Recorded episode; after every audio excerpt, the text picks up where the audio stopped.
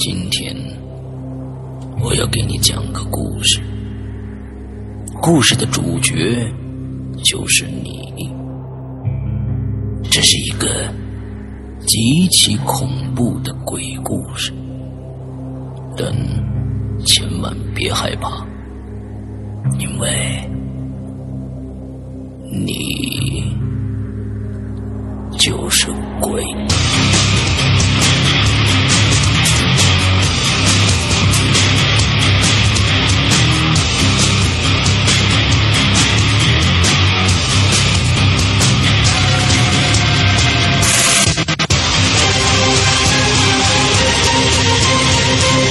你现在收听到的是《鬼影在人间》。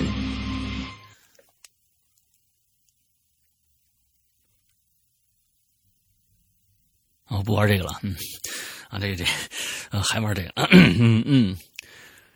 各位听众，大家好，欢迎收听《鬼影在人间》。我们今天的节目呢，依然是在《扬言怪谈》进行直播之后，大家现在听到的剪辑版本呢，是我们的录播。OK，我们今天请到的一位嘉宾呢，是我们的一位老朋友啊，老朋友是在我们已经来我们《鬼影在人间》做客过两次的一位女嘉宾，名字叫做纸片来，纸片跟大家打个招呼。大家好，我是纸片哦，你的声音可不像纸片的声音啊，嗯，纸片声音是脆的。对，我我是牛皮纸。哎呀，我天呐，太棒了，太棒了！这个形容特别好。其实呢，今天啊，这个纸片来的呀是非常非常及时的，因为本身呢，我们今天呃做节目是请另外一个嘉宾来的，但是其中呢发生了一些小小的插曲，那今天就没有办法来直播了，所以我们临时啊，就由我们的这个我们的街道办主任啊英子去拉了个皮条啊，之后问问了一下，哎。说纸片有故事，哎，拉皮一条成功。我们在这儿给这个呃主任英子记一功啊。那好吧，今天我和我和纸片完全没有在之前有过任何的沟通，我也不知道他要给大家讲什么样的故事，所以现在是时间交给纸片来干嘛？嗯，今天其实故事不算多，有一个比较长的，我先讲短的。好，然后这第一个故事接的就是，其实是我上一次的在人间。哦，哪一个故事？就是我第一个故事，我嗯，就是其实是发生在上次去石阳哥家里前一天晚上。上一次来我们家里前一天晚上，对，是你第一次来我们家，还是就是咱们在在我们家录音那一次吗？对，就是那一次。OK，来来来来，其实那一次就想讲，但是没想到那一个大故事那么长，然后没来得及。OK，好，来。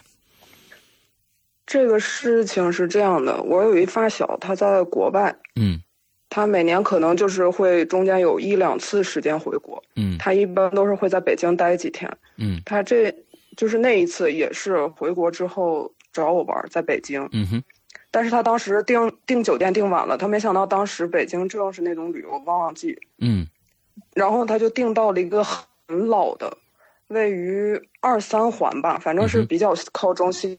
区域的一个很老的一个宾馆。OK，当时我跟他去的时候，我就不太舒服，因为那个楼很矮，它是有点类似于家属院。嗯，后面楼很矮，而且整个半栋楼是被那个藤蔓那些都挡住了。OK，我们当时进去，我们是三楼，三楼就已经基本上是顶楼了。嗯，它上面还有一层，但是那一层不开放。我们在三楼就往后走，我当时就心想祈祷，千万别是尾景，别是尾景。后来一看还不错，倒数第二景。嗯，但是我当时一开门就一股那种特别旧、特别难闻，就是那种老酒店的味道，就潮湿的那种腐败的味道。对，然后就很不舒服，而且整个房间里的装潢它不是年头久了吗？嗯，就是那种。很黄，感觉有烟熏一样的痕迹。嗯，然后地毯也是那种灰蒙蒙的，而且里面的家具，这都是那种九十年代老酒店那种，就是所有的按钮还在床头柜上。嗯，这是一个标间。嗯，然后我当时进去就很不舒服，但是因为跟闺蜜在一起嘛，然后两个人就在床上躺在床上聊聊天然后互相看了一下，就是那个带给对方的礼物啊这些，然后就自拍了。当时还是下午，就是下午四五点钟，天还没黑。自拍完之后，龙玲这时候在问我，他发微信给我说你在干什么？嗯然后就是我们两个要商量第二天去石阳哥家的事情。，OK，然后我就给他发了一张我和闺蜜的自拍，嗯就是那张自拍的角度是躺着拍的，只有我们两个的脸，然后后面露了就是另外一张床的那个床底。嗯然后龙玲当时就惊呆了，因为我发过去之后，我和她同时看到床底下有半张烧焦的脸。那首先啊，这个床是谁躺的床？当时是你你睡的，还是还是你的朋友睡的？我们两个在，就是我们俩在旁边的这张床上，我们两个在一张。啊，OK，当时还没分床呢。另外没躺人那张床底下有一张烧焦的脸。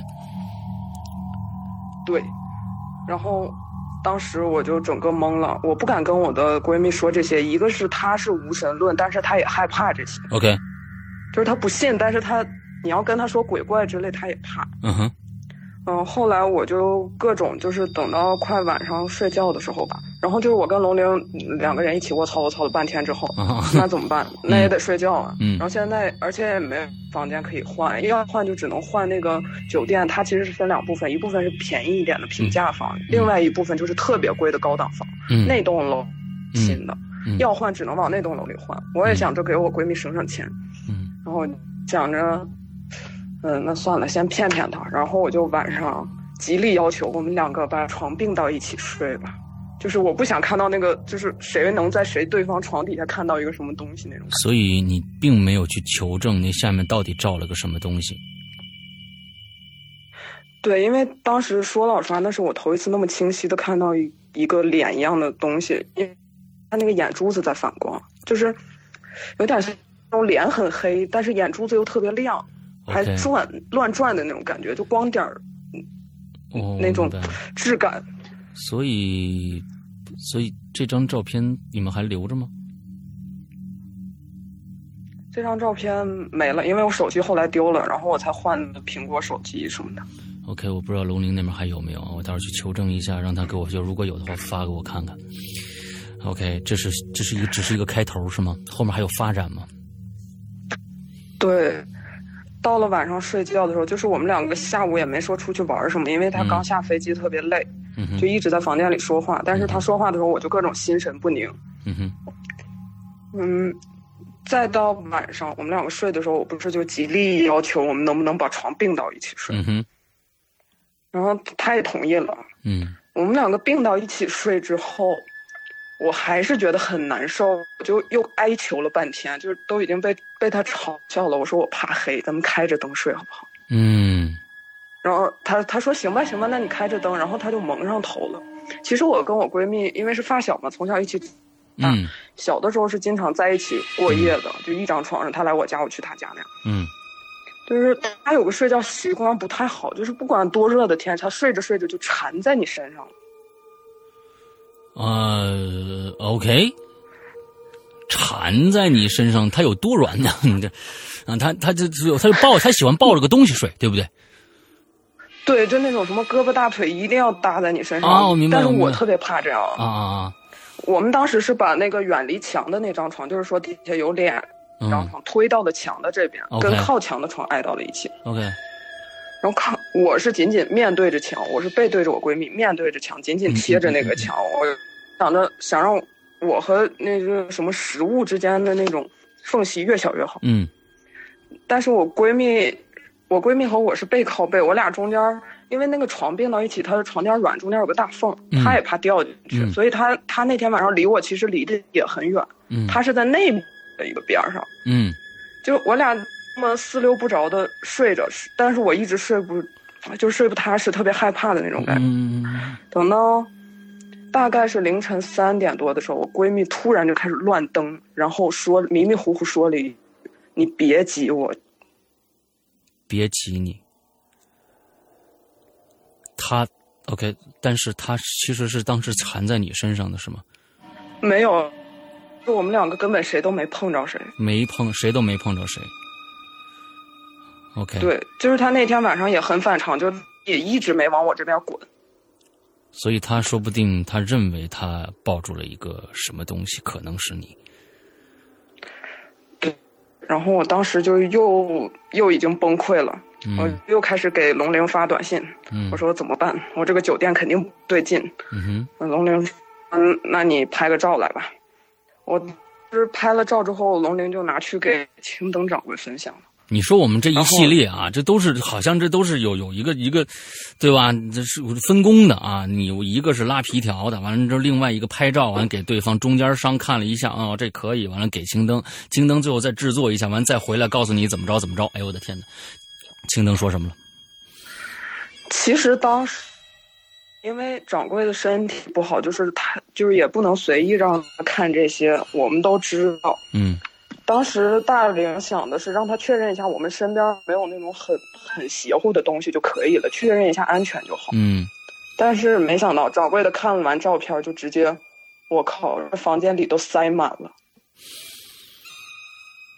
就是嗯整个地上爬的、墙上挂的、梳妆台底下都着的，而且都是破破烂烂的那种。我去，这个青灯的这样的一句评语，我觉得是真的是太邪乎拉撒了！我天哪！我直接头皮就炸了，因为这个，因为我每次待的那种地方都不太对。你看，我们学校旁边是医院，然后那种乱七八糟事儿。这个酒店也是，它前面正好是一个什么什么医院，也是比较大的一个医院。嗯，OK，所以那边的然后第二天早上，我特别多。对，然后到我第二天早上呢，我是受不了，我可能四五点钟我就爬起来了，嗯天刚蒙蒙亮我就爬起来，正好第二天离石阳哥家很远，所以我也想着干脆我早点走吧，嗯离开这个鬼地方，我就把我闺蜜也喊出啊来了，我说你自己爱上哪儿逛上哪儿逛，你别房间里窝着。嗯嗯嗯但是，就是我早上起来的时候，我一开门才发现旁边正好保洁阿姨来了。嗯，我刚才不是说我们其实不是尾间，是倒数第二间。对，但是其实保洁阿姨正在从旁边那个小房子里拉开门取了个墩布啊、毛嗯，主出来，那就说明其实最后一间只是一个储物间，我们还是啊尾间。哦，我的天哪，这个尾尖儿这个魔咒是看来破不了了。而且我当时后来看了看，等到快六点多的时候，天已经基本亮了。嗯我就想着赶紧拉开窗帘儿。我闺蜜特别不喜欢太阳照着她，嗯所以她当时一进那酒店，她本身那间房子就是拉着窗帘，她也就没往开拉。嗯我早上就想着赶紧拉开，让太阳透进来，但是我猛地往开一拉之后，发现那个窗户外面就是一堵墙。嗯，谁的墙？是旁边的建筑物的墙吗？不知道，感觉像是背后就是一个胡同的墙。哦，你们当时住的二楼是吗？我们这是三楼，你们住的三楼，那墙也够高的呀。对，而且跟窗户之间，我目测可能只有十公分距离，就是一堵红砖墙。我去，这这个太恐怖了！这个三层楼高的一堵墙，你也你不觉得它是另外一个建筑物的楼体吗？还是就是你觉得就是个墙？我觉得就是墙，因为上面我隐隐约约能感受到它比较薄，它不是那种有底儿的。哦，我的天哪！啊，这是你来我们，那你来来我们家那天，你都没想讲这个故事是吧？没想起来是吧？我我那天想讲，但是那个故事太长了，后面就没时间了。OK，好吧。然后那天晚上我就一直几乎是没有睡，所以第二天去石阳哥家之前，我跑到对面的咖啡厅买了一大杯咖啡。OK OK，好吧好吧，嗯，这是你来我们家之前的一个后来个，是，嗯，你接着讲。嗯，对，就是第二天我就逼着他换了房，我们就换到那个贵那栋楼里去。啊，你们当一天晚上就应该这么干。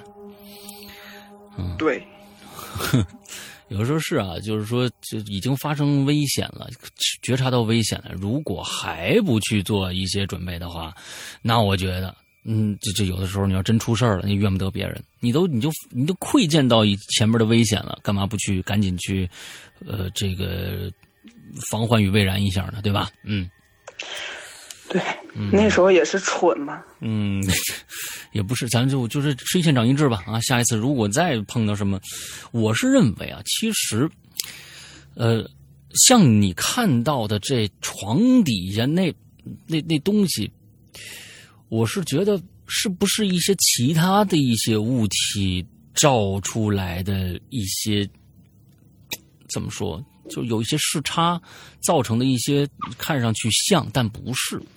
有的时候，哎，但是害怕的时候，你也不敢跟过去再调查他了啊。再再再调查。对，而且后来我们是挪过那张床的。嗯嗯嗯，OK，好啊，可怜的米这这这这纸片，下下一个怎么着？哼，下一个还是酒店的事儿，我由前面一个突然想到的。OK，大概是就后面。等到过元旦的时候的事。嗯，元旦当天跟同校的几个朋友，嗯，本来是打算出去通宵玩的，嗯，结果没想到那一年那个跨年，跨年的那个活动被取消了，所以就只能打道回府。OK，但是我很不想回学校，因为我觉得本来我就放假了，我干嘛还要回那个鬼地方？嗯，所以我自己就是他们坚持要回学校嘛，嗯。然后说学校还有晚会什么的，我不想参加，我就自己临也是临时从美团啊什么的上面订了一个酒店。嗯，我就没想到当天晚上还会有空房。嗯嗯嗯嗯，我就去了，然后没想到就是一个违建。那你还敢住？对，但是我已经没地方去了，我也不敢回学校。嗯 OK，因为当时路上挺黑，本来是他们几个。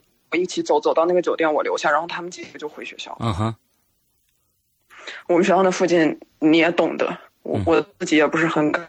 嗯，后来就是我自己在那个尾间里待着，我就开始看各种跨年的节目啊什么。然后看了，对，看了一会儿觉得很无聊，我就想着去洗个澡睡觉吧。嗯，然后洗洗完澡出来，拖鞋就是随便，因为我是放在那个拖鞋已经湿了嘛，我就放。浴室门口，拖在浴室门口，然后我就在床上吃着东西看节目，但是我是背对着墙的，就是那种侧躺，嗯，就是平常在家里那种状态，嗯，突然我感觉不对劲，很不对劲，我就猛地一回头，这时候就发现那两只鞋在我的背后是呈一种从墙上往下走的姿势，我去。这个太空不不是不是不是等等等，让我分析一下，你你你是背对着墙在睡，侧躺着，你朝着朝着外边，之后你忽忽然发现后面不对劲，你转过头来看着那个鞋在墙上在走吗？我没有看到他走的过程，但是我不是把他拖在浴室门口了吗？对啊。但是我看到他的时候，他是在我背后的墙上，有一只还半搭在墙上，有一只已经走下来了。就是一个从墙上走下来的一个状态的定格，我去，啊，这个这个这个这个这个这个太恐怖了！完，所所所以所以你接着呢？然后，但是我还是没有地方去啊！我就迅速的把两只拖鞋扔到外面，我继续在房间里待着，待着待着，我就觉得特别难受，就是也不知道是冷还是热，我就想找空调。因为也很害怕嘛，我就开始找空调，但是没想到那间尾房没有空调，就是不是没空调，是没有空调遥控器。OK。我为啥知道它没有？因为我把他所有大大小小抽屉、柜子全部翻了一遍，嗯，根本就没有啊。然后我就很失望，又坐回床上，然后又是一晚上没睡。你你找你找那个你找前台要啊。我一般是那种。不喜欢跟陌生人打电话，OK，包括前台，OK。嗯，而且当时晚上应该也是已经一两点钟了，那时候，嗯，我们玩完回去就已经十二点多了。第二天早上我还是天刚蒙蒙亮，我就下去退房走人，嗯，赶紧回学校，嗯。但是我退房的时候，我都已经退完房，我转身已经走到门口，突然前台问我说：“女士，您好，您看到房间里有一本圣经了？”嗯，但是我前一天晚上是为了找空调遥控器，把所有的抽屉什么乱七八糟全翻了一遍嗯，根本就没有，没有圣经。然后我回头，对，然后我回头就跟他说没有啊。然后那个前台就很若有所思说：“哦，没事没事，您走吧走吧。”就这样。就其实这个故事是一个细思极恐，可以往后编的一个故事。对，如果有圣经的话，就可能你看不到那双拖鞋了；如果没有圣经，对你正好碰到了，就镇不住，他们就出来跟你玩耍了。对，就是会让人产这样的联想，但是具体怎么样？因为有一些酒店它确实有那个传统，会放一些宗教类的东西在里嗯面。嗯嗯嗯嗯嗯嗯，OK。哎，你你别说啊，你这今天这俩短故事都已经给我吓得吓得一更一愣一愣的。你这这这东西又跑拖鞋，完了又是这床底下的脸，我天哪！你这东西都是都是家家常必备的一些东西，你知道是不是？哎，最怕这个了。嗯，啊，再来。对，下面就是我的那个，哎，还是一个短故事。对，嗯因为中间突然又想起来一个，所以后面又有一个短故事。我这儿列了个提纲。OK，就是我后来不是就不在学校住了嘛，嗯因为各种各样的原因，我搬出去了。嗯当时正好有一个跟我之前关系很好的朋友，嗯但是他是因为一些身体原因休学了一年，所以他嗯回来之后他就没有宿舍了，他宿舍那张床已经被室友占掉了。嗯我俩就一拍即合，决定出去住。哎，出去住，当时因为比较着急，他没床，嗯所以当天下午我俩就啥都没干，报完到直接出去，迅速找了一个房子。嗯也没看什么房子格局啊、地就是位置啊之类，全没看，就觉得价钱还可合适，嗯房东看起来也不错，就住进去了。住进去之后，大概过了一段时间，因为那个房间其实它格局很不好，它是一个纯阴面儿，啊，它它没有一点太阳的，白天我也需要点灯在里面。我天，后来就是，其实这个事儿有一点儿我自己作死，因为我要办一个展，但是我那个展的主题是轮回，所以我买了很多标本的骨骼回来。是真的骨骼。对，真的骨骼，那 OK 是什么的骨骼就是一些动物的骨骼。？OK，我其实当时有想过要不要买那个，就是，哎，但这个我就不告诉大家在哪儿买了，反正就是有有人的，哦，就是医学用的。但是那个一个是特别贵，再一个就是我自己也害怕，我就想算了，别作大，别作大死了，嗯，小作怡情，大作伤身。啊，好好好，还有这样的说法哈，嗯，好的，好的，好的，嗯然后我当时买了那一批东西之后，我心里非常忐忑，因为我知道，就是那些东西嘛，毕竟它不是一个活物身上，嗯它的来源，它店店家是说来源很清楚，嗯但是谁知道？嗯哼，但是万万没想到啊，这个快递来的时间很不对。一般快递，我们那一片的快递都是最晚也是晚上七点左右，嗯那时候也是冬天了。万万没想到，那天这个快递是晚上十一点多送到。你说说，我从来没有见过这么辛勤干活的快递啊！晚上十一点还在送快递的人，而且还是送骨头，我的天呐！其实拿到手之后，就是当时不是冬天嘛，嗯我去接那个包裹的时候，我明显觉得那个包裹那种冰冷，它不是一个单纯的那种天气寒冷的冰冷。，OK，因为因为包裹毕竟它再凉，它是一个纸盒子，嗯哼，它上面是塑胶袋，嗯它不可能是那种金属一样的刺骨的那种冷就是一点温度都没有，我没办法形容那种阴冷。嗯。我拿到的时候我就有点不太对劲，但我的房间是从客厅的门取完快递，拐一个弯儿就能进去，嗯。就是直接拐一个凹字形那个弯儿。，OK，我我那个房间之前影流眼里有提过，嗯因为我们两个人住，所以把一个双人床换成了一个上下铺。嗯双人床的床垫没处放，就干脆铺在地上，变成了一个厚的地毯，嗯变成一个台子了。嗯我基本上一进门就是那个台子，因为那房间特别特别小，嗯我就从门口走到房间这一小段路，大概也就三四步的距离，嗯，我直接进去一头就栽在我这个垫子上，晕过去了。不是晕过去就是头晕，我还有意识，但是头晕到我已经站不住了。OK，然后我一头栽在那儿之后，我，但是我当时觉得我是不是这几天又熬夜了啊，营养不不良啊什么的，我就开始拆这个包裹。OK，拆出来之后，然后我就看那些骨骼保存的还是相对比较完好的，啊我就放在那儿。但是放在那儿之后，我越来越这种头晕的感觉，就到最后，我本来一头栽在那儿之后，我是跪在那个垫子上了，嗯到后来我的跪都跪不住，我就直接一头杵在地上。，OK，这时候呢，就是而且当天我那个室友不在，她有男朋友，她有时候就不见了，嗯她可能很晚很晚，或者干脆就不回来了。嗯所以我那天也是自己待着，自己待着的时候，我就只能找龙玲，啊我又开始找龙玲。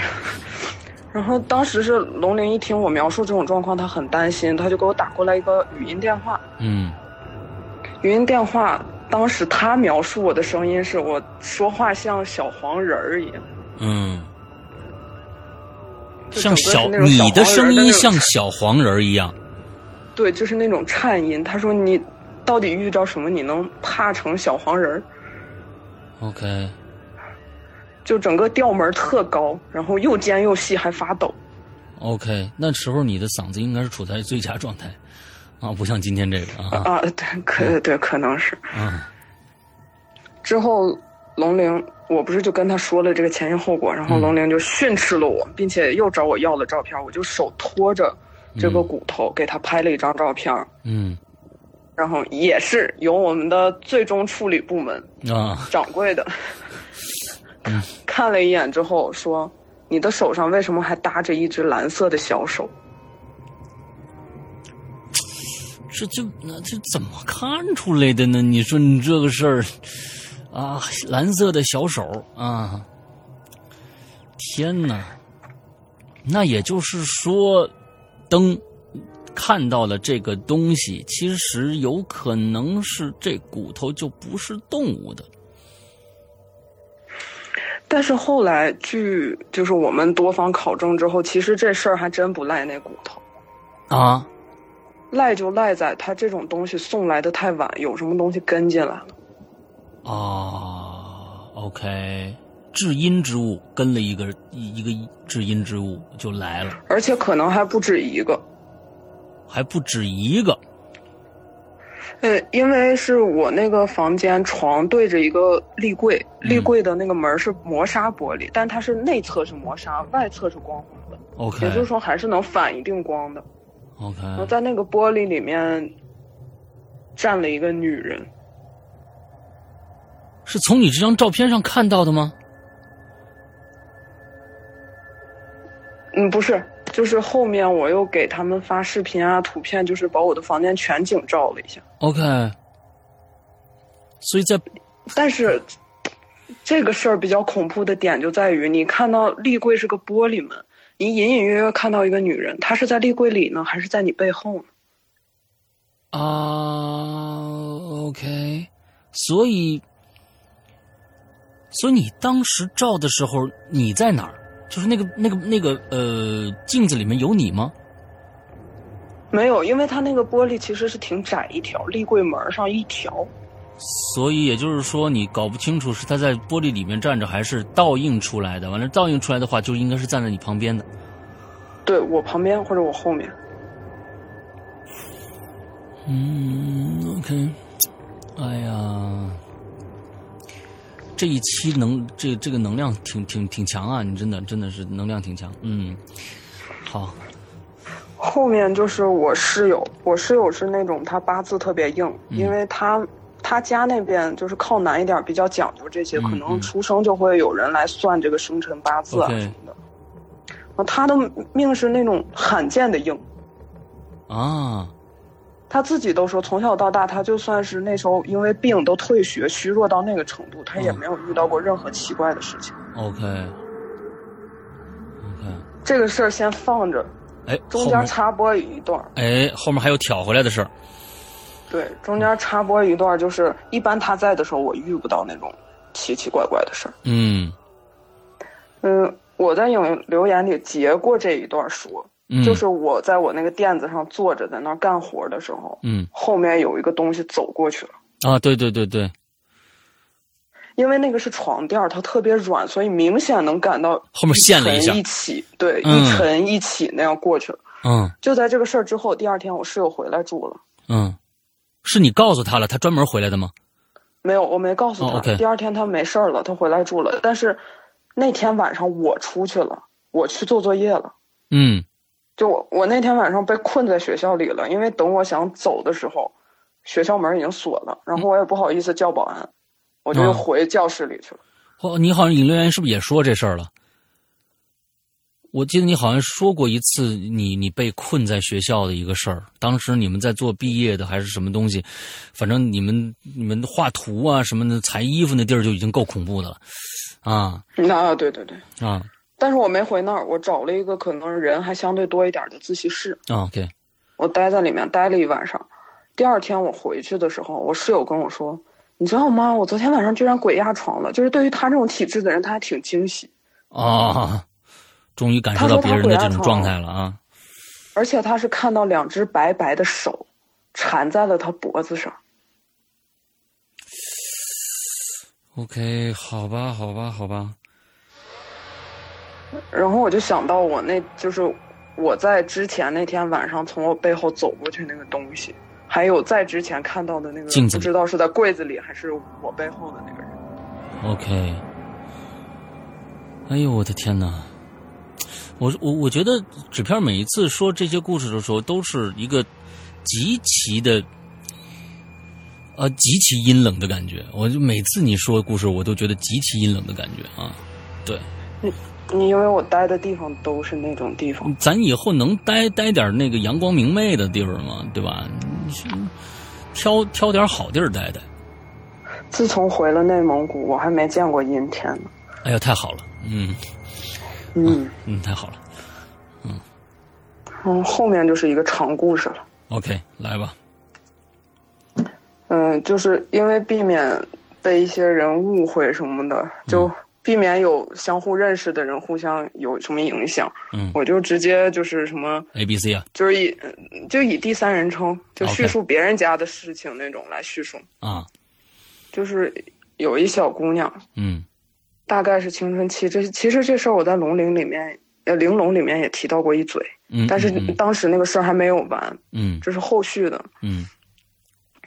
就是当时这小姑娘吧，大概十二三岁，嗯哼特别叛逆，嗯哼然后家里人也包括我见到他之后，我也觉得特别叛逆，就是那种，但是当时没多想呀，觉得就是青春期嘛，很正常。嗯。但他后面行为可能就有一点点过激，就是比正常的青春期还要青春期的那种，嗯，就是开始什么摔东西啊、吵架、OK，歇斯底里、大哭大叫，就这样。嗯嗯，后来就是他妈妈实在感觉就是有点管不住，就经常来找我聊天。嗯但是他妈妈说，他女儿经常在自己的房间里，自自己有一个小书房嘛，嗯哼在那个小书房里，说在墙上看到有几颗人头从墙里冒出来看他。我我去这个，嗯好，然后这个就真真的，我当时一听，我脑袋也炸了。大白天我，但是我自己在家呀，OK，而且她总是就是那个小姑娘，总是向大家提出的一点都是她怕。她之所以那么歇斯底里，是因为她怕，她害怕。OK，这就可以理解了。对她总是能看到很多东西，但是她妈妈当时还就是还不太愿意相信，因为这小姑娘平常特别喜欢看那种也是灵异类小说嗯啊、科幻类，就是大家家长还是觉得是不是这些东西影响影响她了，嗯对，到后面的时候，嗯，就是这小姑娘症状其实是越来越严重，嗯哼嗯，包括有的时候她妈妈坐在她旁边陪她写作业，她都会说：“妈妈，你看那儿有个什么什么什么。”就这种。我去，嗯。嗯，然后就肯定那个那位阿姨也是开始寻求各种解决方法，然后这时候就找到了一个相对有能力的人，我们就称之为先生。嗯哼。找了先生，然后先生给他的解释就是，其实这孩子这样也不是说那些东西故意的，因嗯为这个孩子他天生的一种体质导致了他容易被这些东西影响，就是那些东西其实没有想要过来影响他，，OK，但是因为他自己天生的心神不宁，所以他经常能看到这些东西，并且被影响。嗯嗯嗯。嗯，再到后面就是，然后就这这位先生给了一些解决方法，就是各种各样的，比如说门头上要贴什么呀，然后柜顶上要放什么这种。嗯嗯嗯嗯。呃，这个时候就相对平稳了一段时间，一小段时间。嗯嗯嗯嗯但是当时先生也说了，就是说他具体啥样，因为也没见过他本人嘛，嗯就是先这样看看能不能弄好，如果不行的话还得再看。嗯而且包括中间也改了名字，就是折腾了很久很久。这个事情大概就这么一小节，讲的比较少，但其实前前后后应该折腾了有快一年。，OK，还要改名字是吧？这个是，对，然后嗯包括这个小姑娘到后来就是，她已经完全控制不住自己了。她以前是在学校的时候很正常，回家闹。他到后来是上课上着上着，突然就开始闹，我就整个老老师都觉得这孩子怎么了，就有一些不太好听的话也说出来，就是跟他家长说什么要不要带去看看神经科之类这种。是，其实这个就这种反应特别特别像，其实西方那种被附身的恐怖片的那种状态，嗯、就跟咱们看那个那个驱魔驱魔人一样，就那小姑娘挺完了挺好的，完了渐渐慢慢变，完了开始骂脏话，完了那歇斯底里，有点像那个，那个真的是很像那个。对，嗯，再到后面就是给了一些东西，然后其中有一个比较要紧的东西放在了柜顶上，因为当时要求就是要放在全家最高的地方。什么东西呃，那个我不知道，我也没好意思问，？OK，就是反正是一种帮他解决这个问题的一个摆摆件儿，也许是一嗯张纸，也许是一根笔，就是这样很简单的东西。嗯嗯嗯，到了后面就一直，其实这个小姑娘她情绪不稳定归不稳定，但是她以前因为很懂事儿嘛，嗯她性格也也不错，她不是那种嗯天生就这样的一个人。嗯嗯，后来慢慢稳定了一段时间，直到有一天，就是但是说老实话，在这期间，她的父母还是不是很信任这种玄学的一些解释。，OK OK，所以，但是他是关心则乱嘛，他那些人家让他干啥，他就反正有用没用先干了。嗯嗯，以至于后面就是这不是到过年了嘛，过年就开始收拾房子。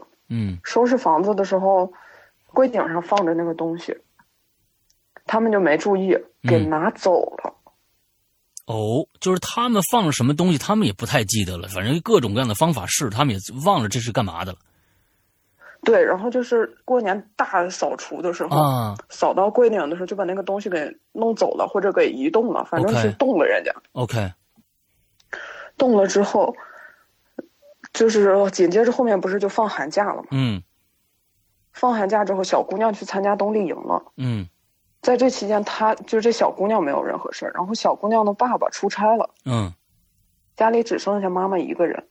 哇然后妈妈，妈妈很怕那个，就是她那个阿姨胆子特别小，嗯所以她就是从那个大卧室和她老公的大卧室睡到了她女儿的小卧室。嗯她觉得那个小，但是要知道那个小卧室就是她女儿天天说看到墙里往出钻人的那个卧室。嗯嗯嗯她就在那儿睡，然后她半夜她睡着睡着，突然有人推她，就把她给推醒了。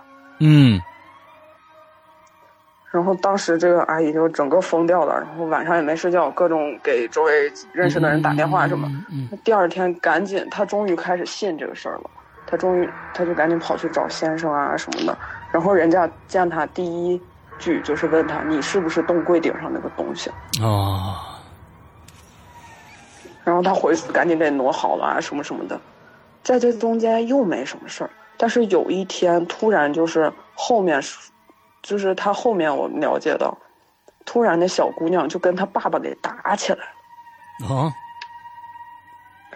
打的就是简直是那种你想象不到，一个十几岁小孩怎么会跟五大三粗的父亲打成那个样子？嗯就整个那个阿姨也怕了，然后整个家里一一团糟，而且那小姑娘就是把她父亲抓伤了，，OK，抓的很重。嗯后来就是一直就是嘴里就是念叨的那种打打杀杀的感觉。，OK，嗯，后来，但是当时是我们好像是邻居当时也去了，嗯。反正很多管事儿的人都去了，就是他妈妈能叫到的这些能帮助的人都被叫到他家里。嗯。总算是把这个事儿给摁下去了。嗯。摁摁下之后之后，嗯，大概是第二天，第二天那小姑娘就是一直神情比较恍惚，嗯她妈妈就去问他说那个，呃，就其实也是借机想教育他，就是说你看你不能就是对自己父亲这样，即使是他可能有时候管教你，你也不可以这样怎么怎么样怎么怎么样。结果小姑娘突然就跟他说说妈妈，你知道吗？我连着好几天做同一个梦。嗯然后那个梦是这样的，她梦到自己家门口有两个小猫，嗯一个是黄白花，一个黑白花在抓门，嗯就是说是小猫，但其实个头很大，就是跟半半拉门差不多高，嗯就是一一直推门要进来，推门要进来。然后他梦到他和他妈妈，就这小姑娘和妈妈在门口挡，嗯但是挡也挡不住，挡也挡不住，最后这个小猫还是冲进来了。嗯就是他反反复复，他连着好多天都在做这么一个梦。然后猫冲进来之后，他梦到是钻到了他们家沙发下面，然后就开始猫的那种呲人的那个样子，嗯嗯嗯嗯就是嗓子里那种呲呲的那种嗯声音。他梦到这儿，他每次就醒，但他连着可能梦了有四五天吧。，OK，这时候那阿姨就一洗，这阿姨就开始寻思，她突然想起来一个很久很久以前的事情。OK，什么事儿？就是大概是她和自己丈夫结婚前两年的时候，嗯。刚结婚，然后俩人养了两只小猫，嗯然后那两只小猫，但是因为饲养不善，走了，，OK，而且其中有一只是因为她丈夫就是，就像那种大人有时候也会把小孩那种扔着 OK，扔高高，嗯嗯嗯嗯，就是因因为这样一下没接住给摔死了。猫怎么会没接住摔？它从楼上掉下去都摔不死啊？因为太小了，哦，小猫崽儿呢？还是？对，而且，对，还有一个很关键的点我忘记提了，就是那个小姑娘说，她梦到那两个猫在推门的时候，推着推的，脸就变成了小女孩的脸，就是一个猫身子、女孩头的一个形象。但是那个小女孩是谁？你们不知道，就是她是能看出是个小女孩对不认识，就是好像在梦境里，他们家的这个不锈钢的这个门，呃，不是不锈钢，就是这个防盗的嗯门，嗯变成了透明玻璃的一个门，就是可以看到外面。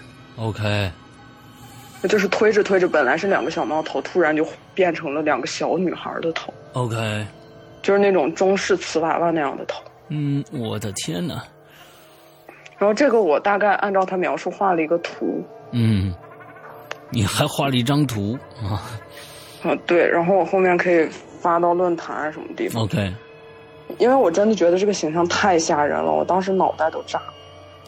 后面就是说她丈夫把这两个小猫不小心就是这样给弄没了之后，他他们当时因为那个年代嘛，好像大家对这种猫猫狗狗的性命还不是特别关注，嗯嗯嗯嗯所以就草草埋了，然后也就没什么。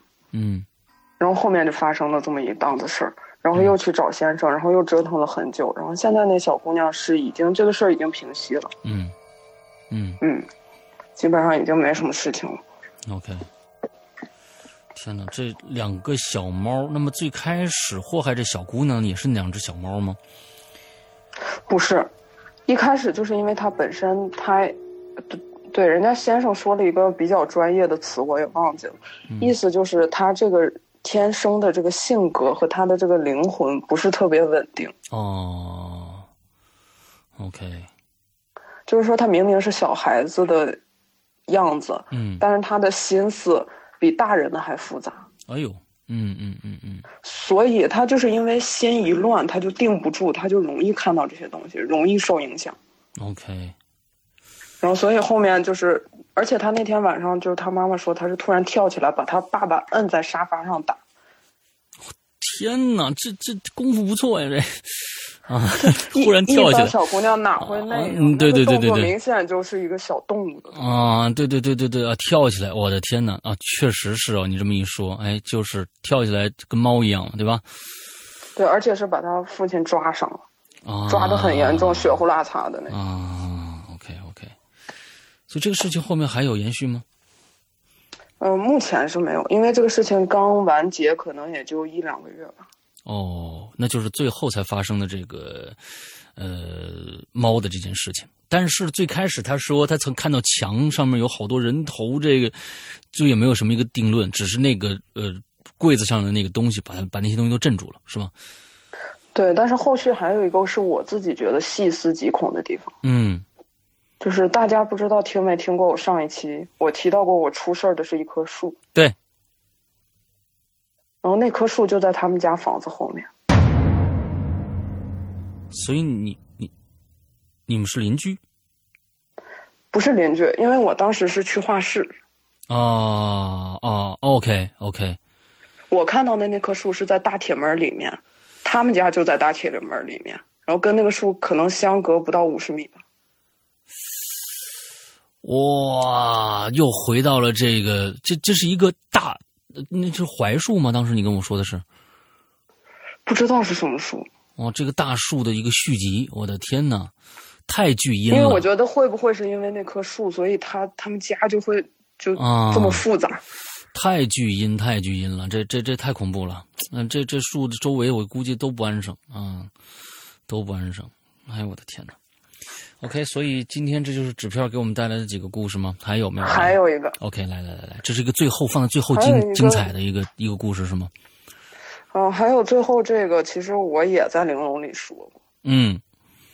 但是因为好多鬼友他可能没有注册会员啊什么，他他经常会问我。嗯。所以我就干脆讲了正好补齐一个小时嘛。我们反正就是意思就是说，大家想听完整的呀，就赶紧来买会员。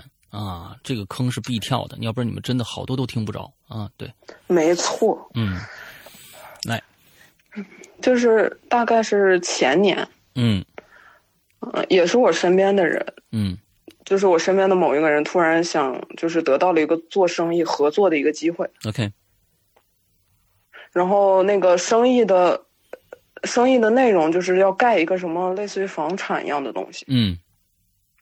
而且那个房产的地址呢，就在石羊哥旅游过的某个城市，这些我就不便明说了。好的，自己猜吧。因为那个，因为那个项目现在其实还在继续中。嗯。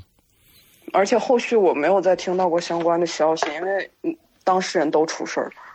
当时的人全都出事儿了。对，然后接到这个项目之后呢，嗯，就是。是，就最先接到这个项目通知的那个人，还跟我商量了一下，然后就说这个地方好不好啊，什么什么之类的。嗯，我当时正好我也要去那个地方旅游，我就帮他去看了一下。嗯，我当时看的时候，我觉得是还蛮不错，但是深山老林嘛。嗯，因为因为那个地方其实没有太开发，他也是要搞一个旅游项目。OK，深山老林，而且他那边，呃，怎么说呢，就是。因为未开发，所以林子里其实就什么坟啊那些东西挺多的。嗯哼，我从机场出来坐，呃，出出租车到地方的时候，路上就可以看到很多墓碑啊那些东西。OK，而且当时我去的时候是雨季，雨把那个路给冲坏了，所以我们只能走小路，一路上真的就是林子和坟。OK。那么一个地方，但是我当时没觉得啥。然后他说他要去投资去合作，我说 OK 啊，好啊。如果就是也不管挣不挣钱嘛，反正有这么个机会就去吧。嗯。但是后面，突然就是跟我说这件事的人，生了重病。他生的一种病其实是一个常见病，但是正常人身上基本上都有。嗯。只不过很小，但是他那个在大概半年不到的时间里发展到，发展到一个。大夫都感觉很可怕的一个状态，嗯，就是，就比如说正常人身体里是一粒黄豆，嗯，他的身体里装了十个馒头，巨就是他是，呃，比别的是大还是说繁殖的快？这是个什么？你说的是个什么病呢？不不不能说是吧？对，又大又多，这这东西就是他，嗯，他他这个。发展的速度完全不是正常人该有的一个速度，所以这个病是一个呃呃正常人就是很有可能得的一个小病是吗？对，其实正常人，比如说你身体里有一个黄豆粒儿大小一样的东西，你切不切它无所谓，过几天可能就好了。你说是是这种肿瘤式的东西吗？对对对。哇，发展的这么快，他根本就完全自己没有意识吗？对，就是他因为前一次他啊距上一次体检可能还不到几个月的时间吧。没有他查出来那次。体检的时候查一切 OK，等到下一次去体检的时候，大夫都惊呆了。OK，我怎么会这么快啊？对，然后这时候就只能是安排手术，嗯然后后续的一些事情。但就在他手术完之后，他又找到我，他跟我说，当时同时参加项目的股东大概是四个人，嗯。一个在从项目地到另外一个地方开车途中猝死了，也不是撞车，是猝死。对，OK，然后另外一个生了跟他一样的病，但是更严重，就是严重到已经可能需要卧床了那种。哇，然后还有一个癌症晚期，所以他长的这些东西，它还不是恶性的，是可以切除的。对对就还算比较轻，而且就是这些的那个严重程度是按照他们当时投资的资金来的。我去，我太狠了这个。所以那是、就是那个是个什么地儿？难啊？难道现在那个地方还在在被开发商当中吗？对，还在，因为还有另外的一些人接手，但是后面的事情就是有没有再出事儿什么，我不知道了。OK，因为也不敢再去，就是这个人已经不敢再去跟那个地方有任何联系了。所以他就转手就把这个项目转手出去了。对，而且转手应该还是之前就已经有一个人好像想要收，但是嗯没有转。嗯后续但是这些股东出都出了事情，然后纷纷撤资什么的。OK，还有后续吗？这个故事？这个后续就目前就没有了。所以我其实我我特别想想想想告诉大家，就是说这是哪儿？嗯，大家如果有这个就跟这个有关系的话，赶紧撤啊！但是好像还是不说的好，是吧？嗯 对，因为它这个东西，我哎，反正就是很邪，有的时候可能就有一些讲究，人家说你要搞这些东西吧。可能不一定说那片地有什么问题，可能嗯就是你你跟那片地有什么问题。啊，OK，啊，好吧，所以有的时候这讲究讲究还是挺有必要的啊，提前去找个找个师傅看看。有没有什么问题啊？咱们毕竟是这个初来乍到，你忽然要在那地方用用人的地方挣钱，这这事情不一定你想干就能干得了的啊！这这个东西对，还是要讲点规矩啊，讲点规矩。那 OK，那今天纸片的所有的故事都讲完了吗？嗯，非常谢谢谢你今天来救场，而且你救的非常非常的漂亮。今天的故事又够大家吃一壶的啊！你这东西，待会儿就就晚上又睡不好了啊！大家又最喜欢听在人间，所以呢，呃，近期我们会有几期呃重量嘉宾到来啊，所以大家呢，那、就等着听吧。我们下周三还有我们《鬼影在人间》的这个花椒的直播啊，所以听到这这个节目的以后呢，也也请大家啊，我们听众也可以常来花椒花椒直播的《扬言怪谈》里面多来看看我们的直播现场啊。估计跟你光听这个声音可能还不太一样哦。再次感谢纸片今天的到访，我们的今天的节目到这结束，祝大家这一周快乐开心，拜拜。拜拜。